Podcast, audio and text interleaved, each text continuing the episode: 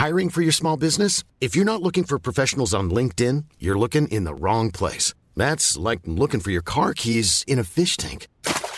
LinkedIn helps you hire professionals you can't find anywhere else, even those who aren't actively searching for a new job but might be open to the perfect role. In a given month, over 70% of LinkedIn users don't even visit other leading job sites. So start looking in the right place. With LinkedIn, you can hire professionals like a professional. Post your free job on linkedin.com slash people today.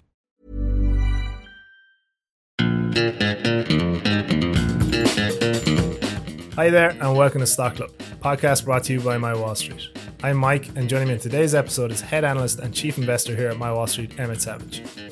In the wake of Silicon Valley Bank's historic collapse, we're going to do a mini history lesson on bankruptcy on Wall Street. We discuss the largest, fastest, and most spectacular capitulations the stock market has ever seen, while closing out the show with some improbable success stories. Enjoy! Emmett, how are you? Just myself and yourself today. Um, How you doing, Mike? Before, all good. Uh, before we get into it, I just want to see. Did you see the thing I put into Slack this week, where no one knows what time it is in Lebanon? Yeah. So what's two time zones? Two time zones. So uh, there was a disagreement between, I think, the political authority and the religious authority, and I think the religious authority wanted to del- delay daylight savings time to make it easier for Ramadan but they didn't. Uh, no one, no one agreed. So there's two currently two timelines, two time zones in Lebanon at the same time. There's so much room to work with that. I mean, you can be early for dinner, late for lunch. You can turn up for work an hour late. I mean, can you imagine the discombobulation that's just ensued in the Lebanon? Oh my god! They were saying the airport's absolute chaos. There was a. I read the article. There was a guy. He said he showed up four hours early for his flight. He was like, I don't know if I'm three hours early or five hours early, but I'm not missing this plane. Do you know the world kind of falls into two categories? I've always found those who are so punctual, like they're uptight, and I'm one of those. Like I, when it comes to timekeeping, my hair is clenched, so I would always go with the, you know, with the the time zone, if you like, that's uh, that has the greatest margin of error in it. And then I have friends who, like, if you say arrive at twelve o'clock, you know, they'll arrive at one o'clock. So often yeah, for those, plane, I legislate. The plane won't leave us without won't leave without us crowd. Well, that's it exactly. The plane exactly, and those people, I don't know how they get through life, but they seem to do it. now they have an another margin of error to play with, and I have to say it's probably in their favor as opposed to the people who are like me. Yeah. Um, all right. Well, let's get into it, and I want you to set up today's episode because we're kind of got a special topic. Uh, so before we get into the nitty gritty, um, why did you suggest this topic for the pod, and kind of what do you think it's gonna, what do you think it's gonna benefit for our listeners to go through this episode? Yeah, well, actually, I thought it's to be a really fun episode, to be honest, Mike. And I just recently, you know, found myself my energy levels dropping during the podcast because it just wasn't fun enough for me anyway. And I just thought, well, look, there's lots of news. There's always news. And the big hot topic in our lives over the last couple of weeks has been Silicon Valley Bank. Um, and it kind of got me thinking, well, what what were the largest bankruptcies in the reasonably recent past, you know, in, in modern America's history? What were the fastest and what were the most unusual success stories? So I, as you know, Mike slacked you yesterday and said, hey, let's chat about these. Let's dive in, find a couple of businesses that fell from the highest of highs, those that fell very, very fast, and those that actually made it um, despite themselves. And um, I'm not, I don't like celebrating the downfall of any business or person or country. I'm not into it.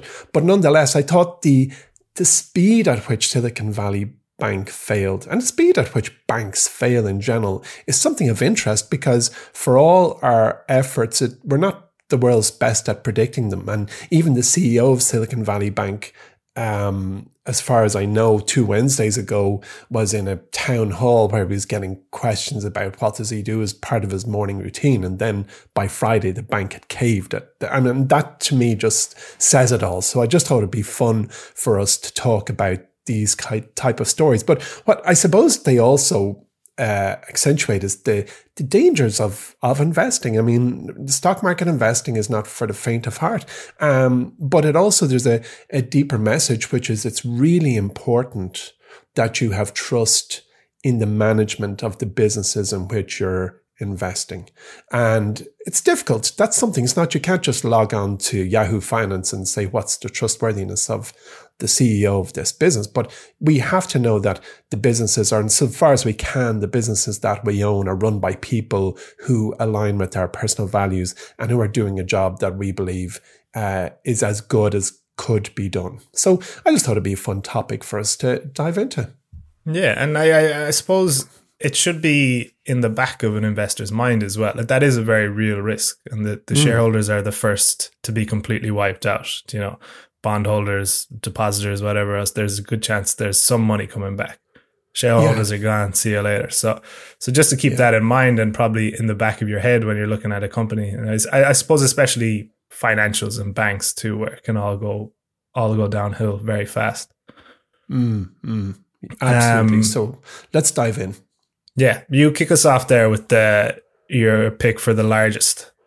Right. So the largest bankruptcy clearly that's not a matter of opinion, it's a matter of fact. So we're just choosing giant businesses that went under that interest us, and and you slacked me the one you're going with, so I went with another, and uh, I'm going to go with WorldCom, and it's one I remember because it was at the uh, height of my interest as an amateur investor, and it was basically WorldCom was founded in the early 80s, 1983, by three guys and a few investors. And the three guys were Murray Waldron, William Rector, and an early investor known as Bernie Ebbers, which is a name a lot of people will recognize if they're around at that time. So, so here's the story. After the breakup of AT&T, WorldCom was founded with a focus um, as a long distance discount service, an LDDS, which was known in America at the time. And it secured a really small amount of capital. It secured a $650,000 loan, which allowed it to buy the technology to route long distance calls. And the reason it was able to get going with such a small amount of capital was that at the time, the, the US courts had ordered AT&T to lease its phone lines to new companies at cheap rates. So this guy, Bernie Ebbers, um, who at that point was the company's CEO, was able to offer their customers very, very low rates for long distance calls. Um, the company pursued acquisition so aggressively. I remember at the time it felt like there was a news of an acquisition by WorldCom every few weeks, and they ended up buying, as far as I recall, 30 rival companies in order to gain market share. So, in a really short time, WorldCom became one of America's leading long distance phone companies. So, all was good at WorldCom HQ. It grew and it grew, and at the peak of the dot com bubble, before all hell broke loose, it became one of America's leading long long distance phone companies. Perhaps it's leading long distance. Like everybody knew WorldCom. Um, However, the tech boom turned to bust, as we all know, and companies slashed spending on telecom services and equipment, and WorldCom resorted to some accounting tricks to maintain its appearance of growing. Is, is, is, tricks a bit of a generous term there? yeah, oh, it is for sure. I mean, look, th- th- this was a business that had become worth 175 billion dollars. I mean, that's a big wow. business. I yeah, never knew exactly. it was at that scale. Yeah. Oh, it was huge. It was absolutely huge. Um, so the so executives, what happened was at at WorldCom HQ, the execs needed a way to prove that the business was still financially viable uh, to its board and its shareholders. However, at this point, lots of investors were quite suspicious of Bernie Ebbers' story. Uh, there was a funny smell, especially after the Enron scandal had, had broken in the summer of uh, 2001, I think. So, as things played out, it came to light that WorldCom used uh, what's the the expression like unquestionable or questionable accounting techniques to hide its financial position, which inflated its profits, and this amounted to billions in capital expenditures being improperly recorded on the books, and in order to hide this falling profitability, it inflated net income and cash flow Um, it capitalized expenses, which is a big no no. If you've ever worked in a Sarbanes Oxley business, you just know capex and how you capitalize work is is just something they obsess on. Um, and and the reason is you can't uh, like an expense is not a capital asset that you can't depreciate. So it exaggerated profits by three point eight billion dollars in two thousand and nearly $800 million in Q1 of 2022, uh, reporting a profit of 1.4 billion instead of a net loss. Okay, so, so it's really yeah. taking the Michael like. Oh yeah, totally taking the Mickey. So at the peak heat, this guy Bernie Ebbers was forced to step down as CEO in April 2002 uh, when it came to light that he had borrowed $408 million from Bank of America to cover margin calls in 2000 using WorldCom shares as collateral. So literally this house of cards, someone had just pulled a card from the bottom. Um, and as a result of this kind of shenanigans, he lost his fortune and actually in 2005 he was convicted of securities fraud he was sentenced to 25 years in prison um, and th- that's probably why his name is familiar to a lot of our listeners. But what you, what what I love about this story um, is several individuals played a key role in exposing the fraud at WorldCom. Um, and the, the, the, key players were uh, a woman called Cynthia Cooper, who was the vice president of WorldCom's internal audit department, and Gene Morse, another auditor. They, they became really concerned about several inconsistencies in the, the company's financial records, um, especially around the reserves used to boost the company's income. Like the company's capital expenditures were questionable. Um, um, and, and by the way, another employee was fired over raising the very same concerns. And basically, the business, the accounts were full of complicated accounting mumbo jumbo which was in the news at the time, like prepaid capacity, um, which was used to hide the movement of capital. So these two players, Cooper and Morse, conducted investigations on their own as well as an audit. And they were challenged by the company's CFO, a guy called Scott Sullivan, who requested that the process be delayed. Um, Cooper and Morse, they contact, contacted KPMG, which was uh, the external auditor, who at that time had replaced uh, Andersen, Arthur Andersen, um, as well as WorldCom's audit committee. So the whole thing was a hot mess. But there, there's a tiny sparkle of heartening news from all of this uh, and from this terrible chapter. As a result of her diligence, Cooper was named a Person of the Year by Time and was featured on a magazine's cover in 2002. And that's something I love about America. It really celebrates superheroes, no matter where they come from. And that was a brave move. Can you imagine the pressure that she was under at that time? Um, but she saw uh, wrongdoing and decided to push ahead with her conviction uh, uh based on on on the fact she had at hand. You know, absolutely amazing. Yeah. On the other hand, however, Ebbers, um, he was convicted on nine counts of securities fraud. And as I said, sentenced to 25 years in prison in 2005. He got out in 2019, just at the very end of 2019 in December for health reasons, having served 14 years of his sentence. And the other guy, the former CFO, Scott Sullivan, he received a five year jail sentence after pleading guilty uh, and testifying against Ebbers, you know. So yeah. knives were out. I, I, should also give a special mention to Arthur Andersen, uh, which was Arthur Andersen's gone is gone, isn't it? I think that's a they're not around anymore. Andersen is this an accounting firm? I've never heard. Yeah, no. Yeah, no, I, I think they're gone. They were a hot, they were, they were a big name back when, but yeah, I'm, I'm 90% certain they're gone. But uh, they audited WorldCom's 2001 financial statements and reviewed WorldCom's books for Q1 2002. And it was found to have ignored memos from WorldCom executives informing them that the company was inflating profits with this improper accounting. Anyways, look, WorldCom filed for Chapter 11 bankruptcy protection in the summer of 2002. It was the second largest long distance phone company at that time, and it had assets of uh, something like $104 billion and debts of $41 billion. So it fell from grace and went kaput. Yeah. When when you see this level of grand fraud in such a way, like isn't it talking with FTX and stuff, and you're just like, how do they expect to get away with it? Is it just kind of mm. they're just digging a hole deeper and deeper, or what is happening? What's quite interesting is we know all the ones that have been found out, and here in mm, Ireland, you're saying a, the ones. The ones yeah, that haven't been found yet. Yeah, this is true. So what? How? What do we not know? That's quite yeah. interesting. I mean, there was a, a giant bank here in Ireland that that went through a not altogether dissimilar uh, downfall. Um, what's what was it called again, Mike? It was it's five doors up from us in Merrion Row. Uh, the bank that failed, Sean Fitzpatrick's Permanent, bank. Permanent TSB. Uh, no, no, no, no. Um, Ulster Bank. No, no, no. The big of... bank that failed. Anyway, look, let's not cut it that. Sorry, it's funny when they. No, that's okay. But the uh, the point is that um, why why can't I remember that name? Anyway, uh, uh, listeners, please send us an email.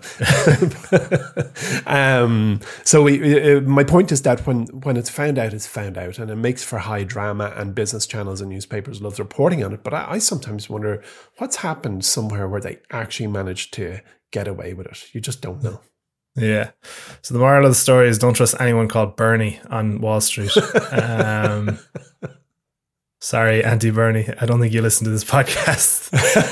um, but your your Auntie Bernie doesn't work on Wall Street, so she's no, okay. she doesn't. She's Mullingar County Council. okay, I uh, I am going to kick off with the obvious one, and I think everyone is a bit too too familiar with this, unfortunately, and that is Lehman Brothers. Lehman Brothers. Lehman Brothers. Um, it was the largest bankruptcy in US history uh, in terms of assets and debt. So it had $600 billion in assets and $613 billion in debt at the time it filed. Um, when we talk of systemic risk and the ripple effects and contagion and all the kind of buzzwords that have been flying around in the past few weeks, Lehman Brothers is this go to and kind of the the warning for everything. Um, it's one of the key factors behind the great financial crisis and deepening that into a kind of mega global recession. There are plenty of books and movies. I think most people listening to the podcast will have seen Big Short. And unfortunately, they'll kind of all know about the after effects and the global crisis. I wouldn't say that it caused, but that it was a big factor behind. Uh, like there's a lot more at, at, the root cause than just Lehman Brothers, but it certainly helped.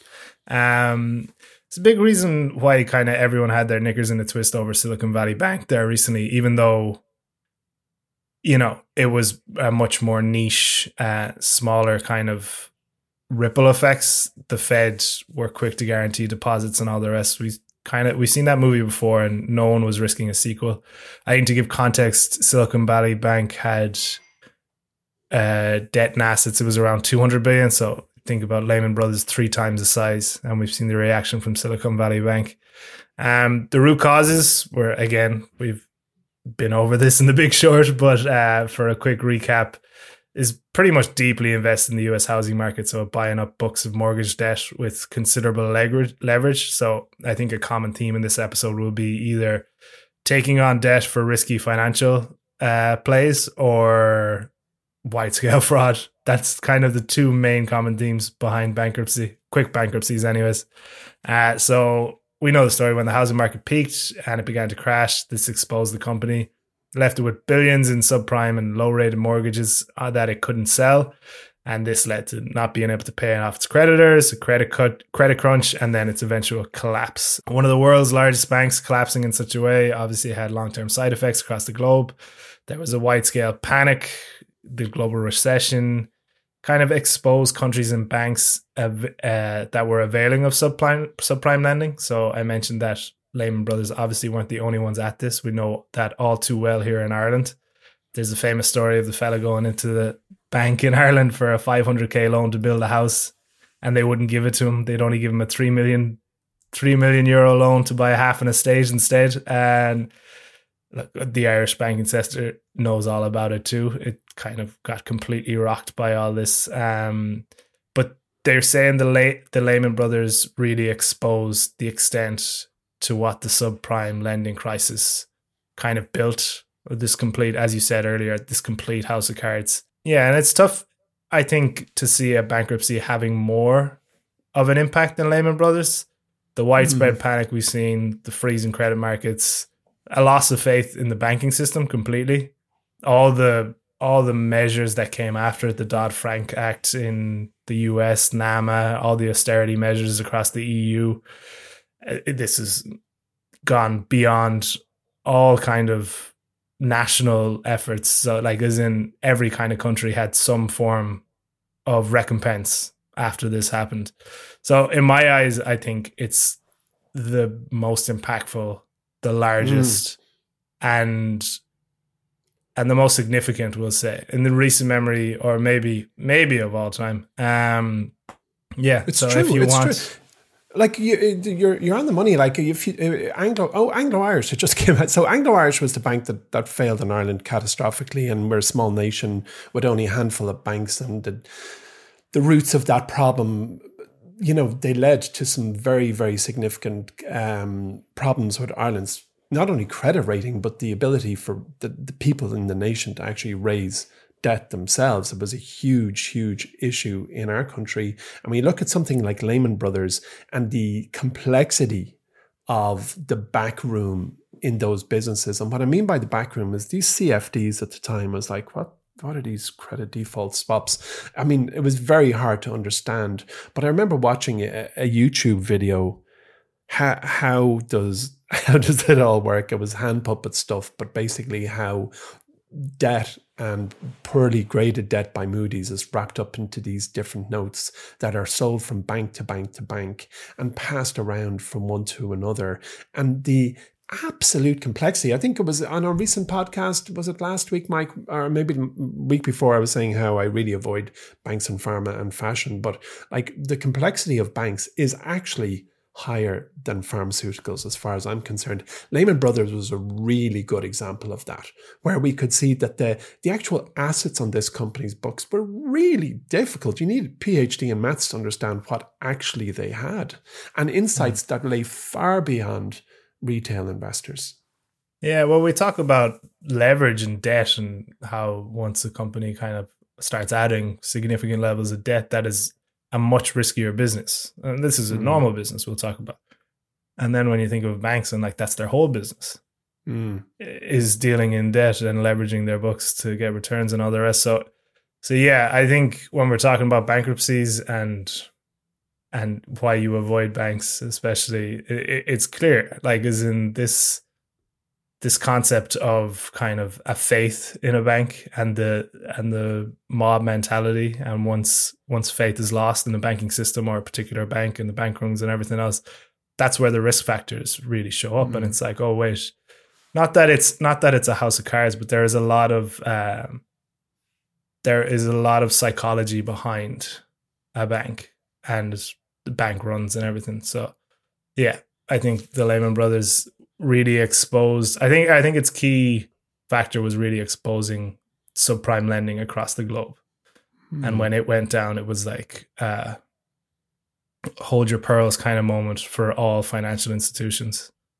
Mm. Um, yeah, I remember at the time ringing friends of mine who work uh, who worked in in banking at senior level, and it was very difficult to get any level of insight as to what does this mean for their bank um, and I know them well enough that they weren't trying to, you know, hold their cards close to their chest. And uh, this is the thing when when contagion happens, you just don't know how dark and far the roots are stretching you really just don't know. It's a, a, and that's the whole thing about the global banking system. And there's been so much written about it recently and discussed in the last couple of weeks, and and many chapters in in, in decades gone, such as 2008.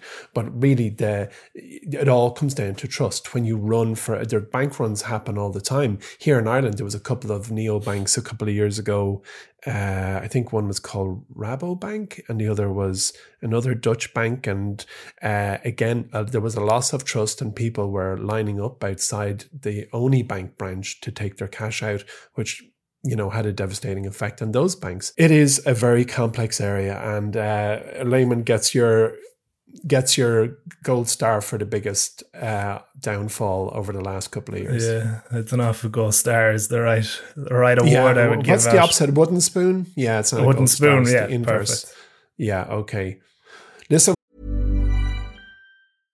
Hiring for your small business? If you're not looking for professionals on LinkedIn, you're looking in the wrong place. That's like looking for your car keys in a fish tank. LinkedIn helps you hire professionals you can't find anywhere else, even those who aren't actively searching for a new job but might be open to the perfect role. In a given month, over 70% of LinkedIn users don't even visit other leading job sites. So start looking in the right place. With LinkedIn, you can hire professionals like a professional. Post your free job on linkedin.com slash people today. Burrow's furniture is built for the way you live. From ensuring easy assembly and disassembly to honoring highly requested new colors for their award-winning seating, they always have their customers in mind. Their modular seating is made out of durable materials to last and grow with you. And with Burrow, you always get fast, free shipping. Get up to 60% off during Burrow's Memorial Day sale at burrow.com slash ACAST. That's burrow.com slash ACAST. burrow.com slash ACAST. We move on to fast bankruptcies, ones that Fast, happened at a speed of good. light. You kick right, us okay. off there, so Yeah, right. Okay. Um, so as I said at the top of the cast, we we were all taken aback at the speed of Silicon Valley Bank's downfall, um, and that you know kind of led me to wonder, you know, what were the fastest post IPO bankruptcies? Uh, and there's a lot of them. There's loads of companies that failed in less than a year, like Cogent, for example, which was a software company that went public in 86. And two days after IPO, its founder and CEO, Bill Melton, was fired by the company's board. He was accused of Two days? misrepre- Two days, two days. He was accused of misrepresenting the company's financials, inflating its revenue numbers, and less than a year after going public, it filed for bankruptcy, uh, as far as I remember, in May 87. Like others went kaput in less than six months. There's one called Agri Processors, which was a kosher meat processing company that went public in October 07.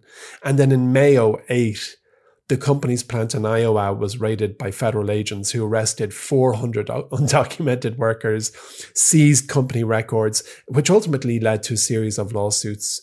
Um, I, I can imagine it did, as well as investigations at a state level, at a you know federal agencies into all things around the company, most specifically its labor practices and its financial dealings. And then by November 2008, just six months after going public, Agri Processors filed for bankruptcy.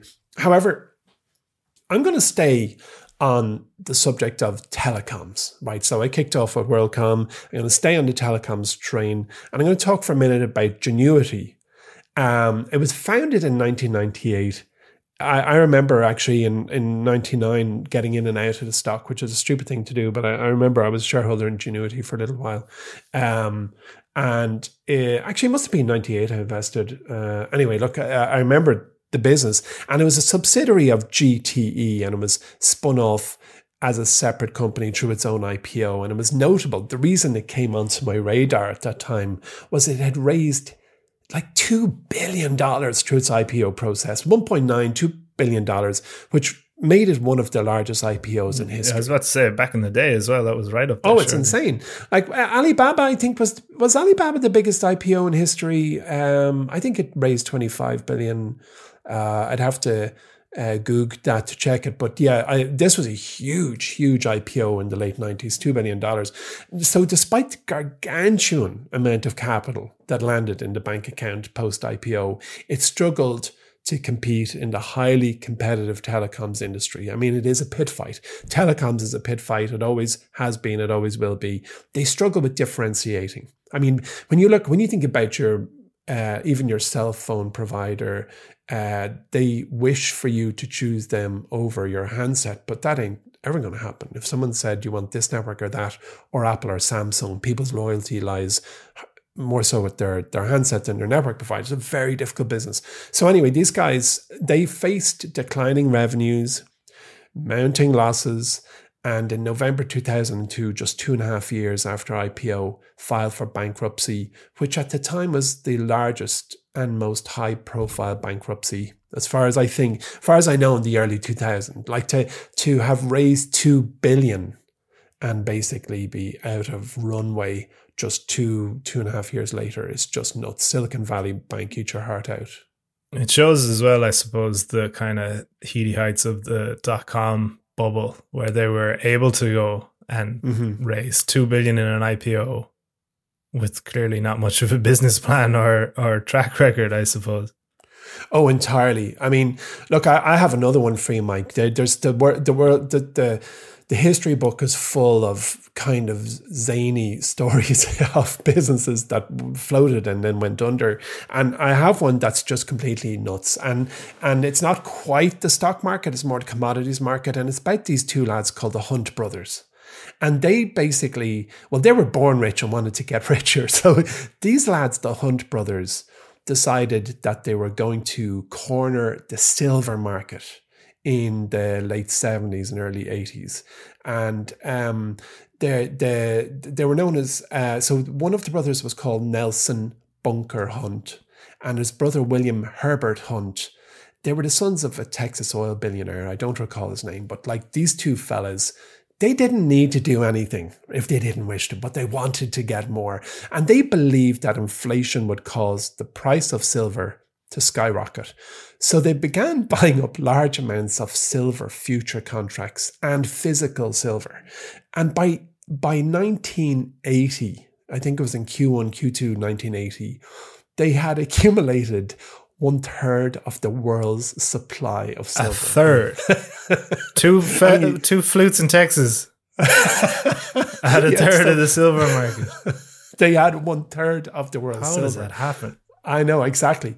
But here's the you know, here's the problem with greed. The price of silver began to fall in early 1980 and the Hunts were forced to sell their holdings to cover their losses. And this kind of had the avalanche effect. It, it led to a massive sell off in silver. And the price of, of the metal dropped from a high of about $50 an ounce to around $10 per ounce Wow. in just a couple of months. And the Hunt brothers' attempt to just become hyper rich ended in, in a disaster, a complete disaster. One of them lost a billion dollars. He faced criminal charges for market manipulation. And the whole sordid affair led to new regulations on commodities um, to prevent similar market manipulations in the future. So, uh, so there you go. You asked me for one uh, idea. four, yeah. And you got four exactly. So four ideas for kind of fast or, or crazy downfalls. Mike, Commodi- over to you. commodities. oh no, I just want to say the commodity markets are like the wild west, though, aren't they? Like we were They- talking about J.P. Morgan Yeah. Chase. I read more into that last week, buying uh, about two bit two million worth of nickel. Yeah. So that is just sitting in a warehouse somewhere in uh, London, and that is just used to guarantee future contracts on nickel. So the interesting part about it is that while it was while it was a bag of rocks, but two tons of rocks or whatever, it was it was purpose like it was delivering its purpose of being able to trade futures based on the rocks that were in some warehouse. Yeah. You know what I mean? Like, so if no one found out that they were rocks, there would never have been an issue. If people just thought they were nickels. So, uh, sorry, I, I, I'm even confused in myself saying it, but like how wild the commodities markets and the futures markets are that, like, just because people think it's a bag of nickel and not a bag of rocks, it Oh, actually entirely. is a bag of nickel on the futures markets and stuff. Did you ever see the movie Trading Places when you were a kid? Trading places, yeah. With It was a the good one. Well, I liked it then. the- I don't know if. Yeah, and pork bellies. I remember when I saw the movie first, it was in the cinema, and I couldn't believe that you could buy an asset called pork bellies. Yeah. And, you know, to this day, you can buy whatever you wish, any commodity, orange juice or zinc. Um, but in, in reality, unless your business needs that commodity, I don't think you should go near it. You know, Hmm. I think Sure, uh, was commodity that, trading uh, was that was it last year or the year before where crude oil was going for a negative price? Yes, uh, yeah, Do you remember- exactly. And people like Yeah. the most Google term for the day was like, "Can I store crude oil in my shed or something?" of course it was. I mean, who didn't look it up? Um, but you know, we think of commodity trading, and we're drifting here, but but commodity trading is the original commerce. You know, it goes back to ancient, ancient times, thousands of years ago, where uh, commodities were the way commerce was was conducted, and a bag of salt was exchanged for livestock, and and taking futures. And stock options are based on contracts that were actually created in Damascus, where if you needed a steady supply of something for your business, you could pay a little bit now, so the vendor would guarantee you uh, a fixed price for a point into the future, and that has, has a dotted line all the way into the current day. But anyway, look, that's that's uh, history as opposed to story. So let's go. Yeah, oh, it's interesting though. Um, but I am going to kick off the fastest with long term capital management. I'm going to say LTC, LTCM Yeah. for short. Um, this is a really interesting story, and I think it should be some sort of like investing lesson or like, you know, Aesop's fables for Wall Street. Maybe Madoff's fables. Uh, we'll go with. But the story is is this really hyped up hedge fund. Um, it was set up in 1994 by a man called John Meriwether. He was a bond trader at Salomon Brothers. Um, It said that his bond arbitrage division, which was he was the head of, depending on who you ask. Now, this could be very um, very circumstantial evidence, but it was responsible for 80 to 100% of Salomon's total global earnings from the late 80s until the early 90s. Get So- it out. You're kidding me. Yeah, not messing around there. And I think he left in some sort of scandal. So I, I don't want to give him too much credit here, but there was definitely hype behind him. But he wasn't the main story. The main story is two lads called Myron Scholes and Robert Merton. So does those, do those names ring a bell at all? No, never heard of them. No. I never So even heard were- the company. What's it called again? LVMH? LVMH, LTCM, uh, long term capital management. So Uh-huh. they came up, they're credited, I'll say credited, and not came up, uh, with this thing called the Black-Scholes model. Um, Oh, I yeah, say I've credited. Yeah. yeah. So I say credited because there's an investor, Ed Thorp, who was already using this same method. Um, he's actually a really interesting guy. I'm reading his book at the minute. This is why I kind of picked this company. So he actually invented card counting, and Oh. then he went he went into investing, and he he kind of figured out this. Uh, so the Black-Scholes model is this. It's called convergence trading, and it's essentially you see two uh, two securities that prices are intrinsically linked and you kind of do a bunch of maths which is an awful way of uh, abstracting a lot of work there. But eventually you you figure out which one is mispriced in relation to other each other. So if uh, i think ed thorp did warrants and then stock price the actual stock. So if a warrant was mispriced to the stock he would buy the undervalued security and he would short the overvalued security. And what should happen is that the two would converge and you would make profit on both sides, if that makes sense. So, like a very rudimentary look at it could be, say, you'd look at Pepsi stock and Coke stock, and you would say this should be the traditional valuation. And according to that, Pepsi is overvalued, Coke is undervalued. I'd buy Coke and short Pepsi. Um, so that kind of is the basis for LTCM and their trading strategy. And it's funny because I think this story is so interesting. But first, you have these absolute geniuses, Nobel Prize winning economists behind it. But there's such a difference between theory and practice.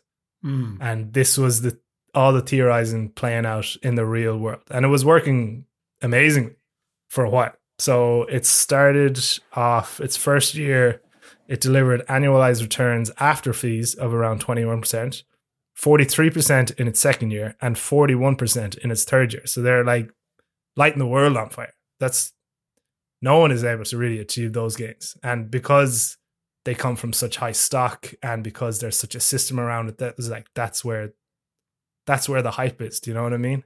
But and there's a big but. In 1998, it lost a whopping 4.6 billion. In guess how long it took them to lose that? I don't know, a week, two? Less than four months. It took them to lose 4.6 billion in 1998. Um, and basically, it's Okay, the I thought old we were talking. Pr- yeah, you know, there's plenty of time in four months to figure. it. it's the same old story. We were talking it was- really fast. so it's it's the same old story. It was over leveraged, um, and it got rocked. There's two separate financial crises. So the Russian financial crisis in 1998 and the Asian financial crisis in 1997, which kind of had after effects that bled into 1998.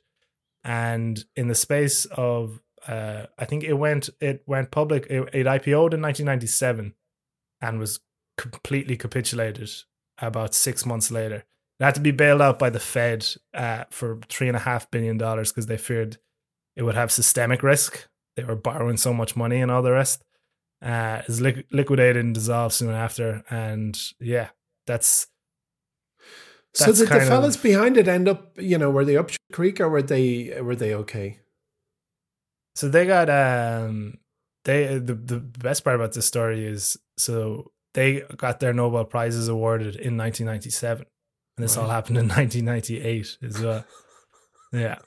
Uh, Oh. there was there was in fairness now there was a fair bit of criticism around the fund strategy like while it was happening and before it was happening it's interesting actually uh, Warren Buffett and Charlie Munger uh, got offered to be early investors and they turned it down they said it was too risky Wow. um, and uh, yeah, I think it's just a lesson that like m- all this modeling and quant investing, it's it's tough to recreate real life outliers. And then obviously, what LTCM fell into as well was that they over leveraged themselves to achieve returns.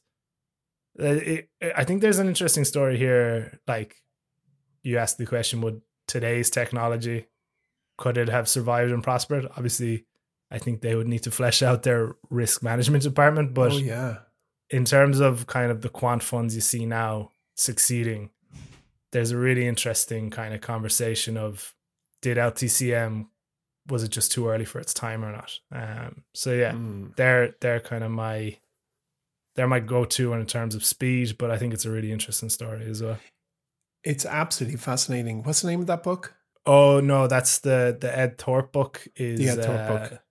That's called A Man for All Markets. That's just on him. He he's that's an interesting book as well. There is a book on LTCM.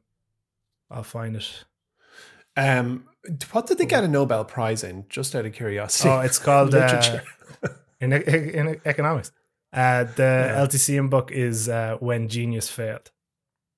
you know, you get a Nobel Prize in economics. It opens the door for you to um, do whatever you want the the next year, because you have you have the utmost trust of the public. And It's, it's a fact. You know, you you have proven yourself to be intellectually superior or elite in a field of study. So when you hear that this person, Nobel economic uh, prize winning, um, you know, prize winner has launched anything, you go right. That has an edge.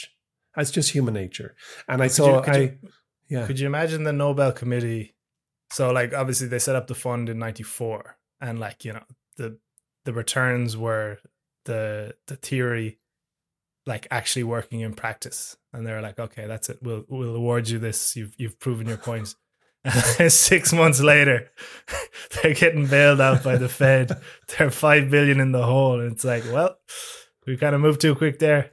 Well, we should do a podcast on the largest Nobel bankruptcies. Like what were the, biggest fall uh, falls from grace post Nobel Prize winning? Oh, jeez. Um, Right, go on. okay. What are we doing? Okay, let's go. Let's bring it upbeat a bit. Oh, wait. So before we get too positive, um, I just want to promo uh, Charging and Fearless. So this is your weekly reminder, if you haven't already, to sign up for our newsletter. It's a free email in which you receive a brand new stock pitch every week. We promise it'll be the most valuable 30 seconds you spend in your inbox. This week's email is carrying the subject line "A surging Spanish pool maker." Um. Okay. Positivity, optimism. Uh, we couldn't close out the show with just talking about disaster after disaster after disaster. So, to restore a small bit of faith in capital markets, we're going to give you two kind of, I suppose, improbable success stories. Is that a fair way to say it, Emmett? I think so, yeah. Yeah. So, there's kind of quirky, against all odds businesses that are somehow not even surviving but thriving in spite of everything. So, uh, Emmett, do you want to kick us off with your improbable success story? Okay, I I think the backstory of every business that gets to IPO is probably improbable and in many ways quirky. But one of the more unusual ones that I found is perhaps the Cheesecake Factory, which was, as all of our American listeners know, or which is, as all of our American listeners know, a chain of casual dining restaurants. Uh, they have a big, extensive menu. I was looking at it yesterday. It's just un- unbelievable. It's like, it's like a book, like oh, have you been? No, I haven't, but I've heard about it. It's like a full Yeah. on like hard hard book, hard copy. Oh, right. Hard it's back. very eclectic cuisine, and they've things like glam burgers and the likes. I, I went through the menu yesterday with a little bit too much, you know, research standards. I really was interested. Anyway, if you want to get a seventeen dollar burger, go to Cheesecake Factory. It went public in nineteen ninety two. And its IPO was notable for a couple of reasons. For one, the company had only been in business for a few years. Um, well, certainly by 1992 standards. It was founded in 1978 by an entrepreneur called David Overton. And despite its relatively short history, it had followed and developed, or I should say, a really loyal base of diners and followers, and and it had this reputation for creative menu offerings. And on top of that, its IPO was unusual because the company had no debt, nothing, and never had to borrow money, which is, to me, that's like finding a, a talking dog to have a business that never had to borrow a penny. Its IPO was a huge success. Its shares soared 90, or no, I think it was 70% on opening bell uh, on the first day of trading. And it was, uh, I think, quite an unusual story that it went public so fast with such loyal customers and without a penny's debt. And another example, sorry, I know you only asked for one, but another example in the same vein is um, Shake Shack, which I'd say is a familiar name to a lot of our listeners. It was founded in 2004 as a hot dog cart in New York City's Madison Square Park. And JT, my co founder, and I actually were at it. Coincidentally, we didn't go there because we're stock nerds, but we went to uh, Madison Square Park and got a hot dog. You went there because you were hungover. we were there because we're hungry. No, not hungover. I mean hungry. And it was quickly, uh, it quickly gained a following for delicious food, unique outdoor dining, that kind of stuff. And it expanded really rapidly, uh, opening its first brick and mortar location in 08. And it went public in 2015. And its IPO was notable, uh, again, for an unconventional approach uh, to the stock market. So instead of using a traditional roadshow, which you do pre IPO to market its shares to institutional investors, the company held a series of shack camps in its restaurants, inviting potential investors to come and learn about the company's history and its values and its menu offerings. And like Cheesecake Factory, its IPO was a huge success. Shares blasted up about 100% on the first day of trading. And as far as I know, today the company has 300 locations around the world. And it's funny, like every stock market, Mike, is a is an autobiography of its country.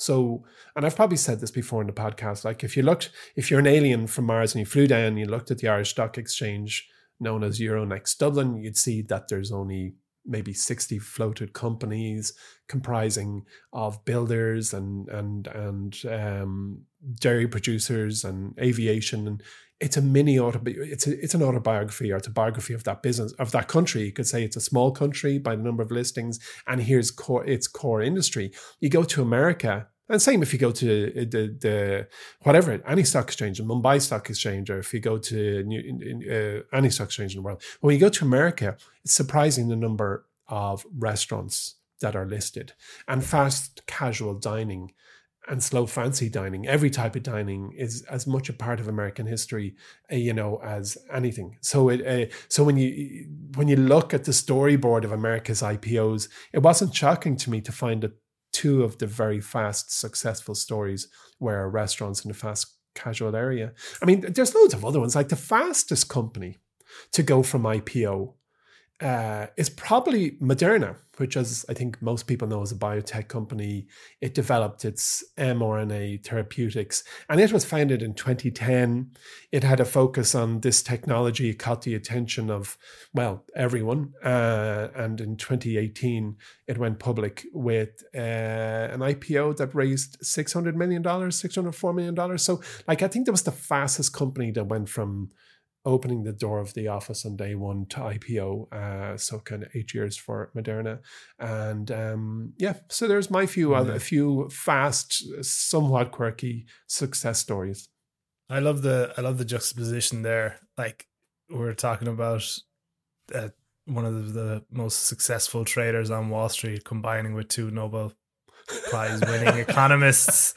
Like all set for you couldn't think of a better setup to go and make money Yeah, crashing and then some fella selling his mother's cheesecakes and a food cart that are multi-billion dollar companies thriving it's it's it, it- i suppose it just shows the kind of the intricacies and the nuances of of investing as well. Oh, and yeah. that, and that, and I think I'm going to get into that with uh, my pick as well. Is that it doesn't really matter how complex or how simple your business is, as long as you can grow, add revenue, grow your profits. Wall Street's going to love you. Um, and with that in mind, I'm going to set up this my last pick. So it's I think probably the most unlikely story on Wall Street. Um, so from 1992 to 2022, the 30 year period there, that kind of brings in full on technical technological revolution, software eats the world, all that. The best performing stock over that period. Not Amazon, not Netflix, not Apple, but an energy drinks company called Monster Beverage. So if you invested a grand in its IPO, I think it was in 1995, um, to the end of that study, which was July 2022, I think it's even grown since, you'd have nearly 3 million. Uh, it's about 300,000% return or a CAGR that's nearly up at 40%. And that's just, that's a company selling Red Bulls in a bigger can. Like, do you know what I mean? Mm, absolutely Um, unbelievable. What was it called uh, before? It was called Monster. It was like uh, It's so, there's a long backstory natural. there. It was something Yeah, natural, it's- like uh, it's called, uh, Hansen's Natural. Hansen Natural. Um, Yeah, yeah. and it goes far. It goes as far back as 1935. Oh, It certainly wasn't called Monster back then, selling enough caffeine to give a horse palpitations. But the other thing is, uh, I was thinking about this. Coke probably had the cocaine back in the drink then, so who knows what was happening? Maybe it Yeah. was the time for energy drinks. Um, but no, it was called Hansen Natural, so fruit juices and sodas and the like. And then up until 2012, that's when it made the switch to Monster Beverage. So basically, it was making all of its money from its energy drinks, and it decided to pivot the whole business to that. Uh, shortly after, it sold all of its juices and non-energy products to Coke. Um, this was at the time where Coke took up about a twenty percent stake in the company as well. It now carries out, I think, all its distribution as well for the business. But yeah, so like, it's what we were saying. No one would ever pick Monster. If you were if you had a time machine and you didn't know much about the stock market and you had to go back to 1992, what stocks would you be buying? Apple, Yeah. Microsoft, Amazon, Yeah. whoever. And then it's a company like Mar- Monster that has just Yeah. been able to grow its revenues by like 7,000% in that time, grow its earnings, and just keep performing, grow market share, expand its geographies. So it's just it's just cool to see ahead of all of the big names. We have a little Mm. energy company. That's right.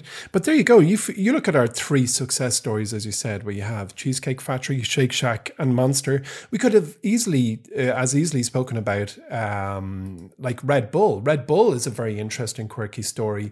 I don't have the facts at hand, but I remember, uh, I think it was founded by either an Austrian or a German guy who decided like the only way to differentiate is by sponsoring crazy stuff, and we all know that's what the brands dropping people out of the space jumping and stuff. yeah, all Yeah. that kind of stuff. And and it's amazing how uh, there are so many success stories in in the food space. Now I have to say it's also a, it's a it's a battleground. I mean, how, how many restaurants have failed? I'd say for every great success story, for every cheese, cheesecake factory, there's probably a hundred failed cheesecake factories. But nonetheless, it's great when they make it and they deliver something that the world needs. Yeah, that's great. I actually really enjoyed that episode. Uh, a Me break too. from the usual program. What we talk about next week? Let's decide now, live. and that's No it for today's show, folks. Thank you very much for listening. I'm going to cut off Emmett before this goes another hour. Emmett, thanks for joining me today. Uh, remember, lads, if you have any questions you'd like answered or elevator pitches you'd like to tackle, make sure to get in touch. You can find us on Twitter at My Wall Street HQ, on TikTok at My Wall Street, or simply just email us at pod at mywallstreet.com. If you're enjoying the show, make sure to tell your friends about us, give us a review on whatever podcast platform you listen to us on, and sign up for Charging and Fearless. Thanks for joining us today, and we will talk to you next week.